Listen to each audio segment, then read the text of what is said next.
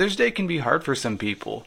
You might not have had the mother that you needed, or you might have been a mother who's lost a child. So I'm going to be posting some memes so we can laugh together instead of cry. If you want to cry, that's fine too. I'm also trying to hide the massive pimple on my nose. Don't look.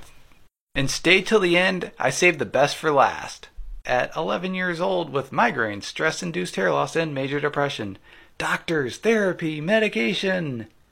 My mom claiming I'm being dramatic. Or the one I hear most often they're doing it for attention.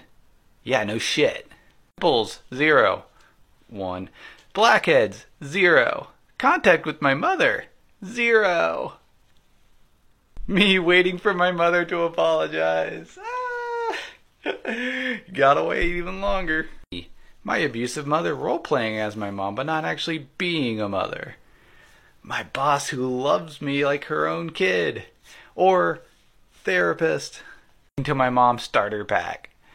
Which I I don't know. Brick walls usually usually don't try and guilt trip you. Might be better to talk to a brick wall. Wonder what I could do if I didn't structure my entire life around avoiding getting yelled at. Hmm. Imagine. Mom didn't actively hurt me. She had a lot going on for herself. Maybe somehow she didn't see all of the abuse. She loved me? I send gift. Congratulations, you played yourself.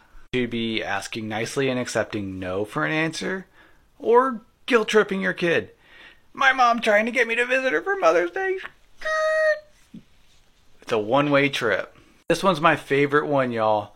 Customer, Happy Mother's Day. Me, oh, I'm not a mother.